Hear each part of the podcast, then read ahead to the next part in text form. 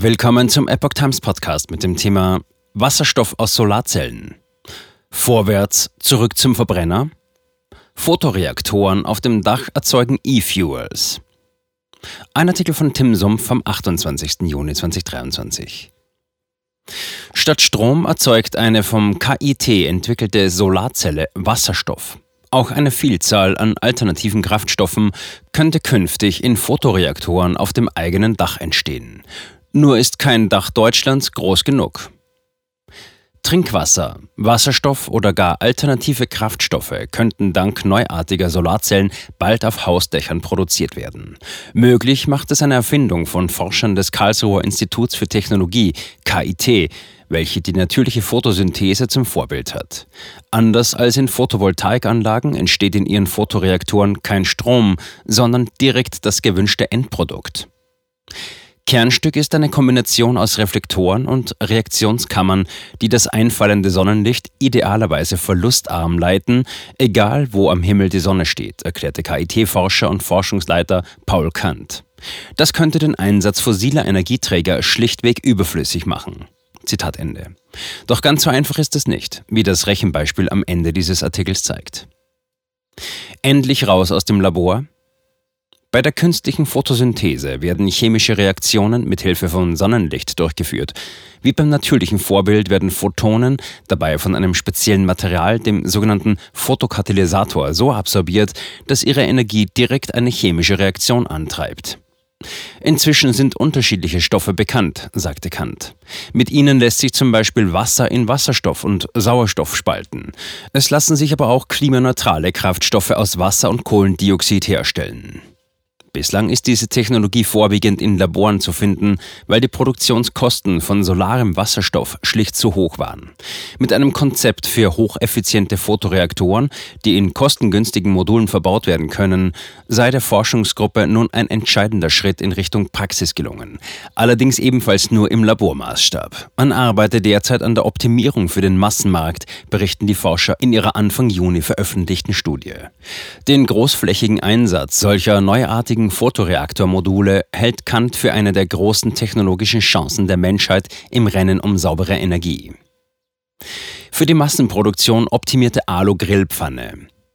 Für die praktische Anwendung gibt es im Wesentlichen zwei technische Voraussetzungen. Neben dem Licht benötigt man vor allem einen entsprechenden Photokatalysator, den Stoff, der die Reaktion ermöglicht, sowie ein geeignetes Gefäß, das sowohl Katalysator als auch die Ausgangsstoffe beinhaltet. Im Rahmen der bisherigen Forschung konzentrierten sich die Karlsruher Forscher hauptsächlich auf Letzteres, den Photoreaktor. Dazu erklärte Kant, wichtig ist, dass der Photoreaktor durch seine Struktur und das verwendete Material optimale Betriebsbedingungen für den Photokatalysator gewährleistet, etwa die richtige Temperatur oder die passende Intensität bei der Absorption von Licht am Photokatalysator. Dabei entwickelten sie ein Trägermodul aus einfachen Kunststoffen mit V-förmigen Rinnen. In deren tiefsten Punkt liegt ein Glasrohr mit dem Photokatalysator, der vom Wasser umströmt wird. Um die Reflexion zu verbessern, beschichteten die Forscher den Träger zudem mit Aluminium. Von weitem betrachtet ähnelt das Modul einer Alu-Grillpfanne. Die verwendeten Materialien und Formen ermöglichen eine industrielle Fertigung und etablierten Massenfertigungsverfahren. Entsprechend seien damit vergleichsweise niedrige Herstellungskosten verbunden. Nach ersten Berechnungen schätzen sie die Materialkosten der Trägermodule auf unter 10 Euro pro Quadratmeter. Unter Einbeziehung eines Katalysators im Wert von 1 Million Euro pro Tonne verdoppeln sich die Kosten der Photoreaktoren auf etwa 20 Euro pro Quadratmeter. Vielfältig, aber großflächig. Zukünftige Photoreaktoren könnten laut Aussagen der Forscher zudem verhältnismäßig einfach für unterschiedliche Einsatzzwecke auf maximale Effizienz ausgelegt werden. Damit sei es möglich, die Reaktionen an verschiedene Power-to-X-Verfahren anzupassen und somit verschiedene Stoffe zu produzieren. Gegebenenfalls müssen weitere Verfahrensschritte folgen. Je nach Wunsch produzieren die Photoreaktoren dann jedoch Wasserstoff, Synthesegas oder auch synthetische Kraftstoffe, E-Fuels. Unser Konzept und Grunddesign ist auf jedes flüssige, gasförmige oder heterogene, multiphasische, photokatalytische System anwendbar, erklären Kant und Kollegen. Eine hohe Effizienz bei der chemischen Reaktion ist allerdings nur ein Teil der Herausforderung, um die künstliche Photosynthese als eine wirtschaftliche Technologie zu etablieren, denn für relevante Produktmengen müssen extrem große Flächen mit Photoreaktorpaneelen bedeckt werden, so die Forscher. In ihrer Studie ist die Rede von einer geschätzten Jahresproduktion von 870 Mol Wasserstoff und 435 Mol Sauerstoff. Das entspricht etwa 877 Gramm bzw. 9.754 Liter Wasserstoff. Hinzu kommt eine Sauerstofferzeugung von knapp 7 Kilogramm oder 4.870 Liter, weil Sauerstoff etwa 16 Mal schwerer ist.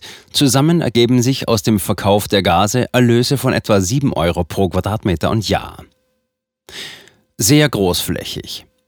Zum Vergleich. Um die gleiche Menge nutzbarer Energie wie 1 Liter Benzin zu erhalten, sind rund 12 Kubikmeter, 12.000 Liter unverdichteter Wasserstoff nötig.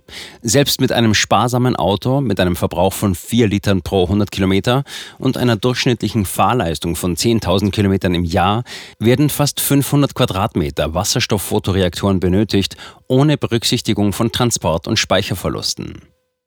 Noch ein Vergleich. Das Kraftfahrt-Bundesamt geht derzeit von einem Pkw-Bestand von 48,76 Millionen Fahrzeugen aus. Bei analoger Fahrleistung und einem durchaus optimistischen Durchschnittsverbrauch von 6 Litern pro 100 Kilometer verfahren diese im Jahr 29,258 Milliarden Liter Benzin. Um diesen durch Wasserstoff aus den KIT-Reaktoren zu ersetzen, sind rechnerisch 35.995 Quadratkilometer Fläche nötig.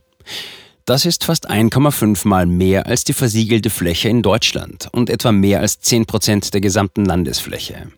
Sprich, auch wenn auf jedem Gebäude, vom Rathaus bis zur Gartenlaube, jeder Straße, jeden Parkplatz und jeden Gehweg derartige Reaktoren liegen, reicht das noch nicht einmal für die Pkw-Flotte, geschweige denn für Busse, Lkw und Industrie.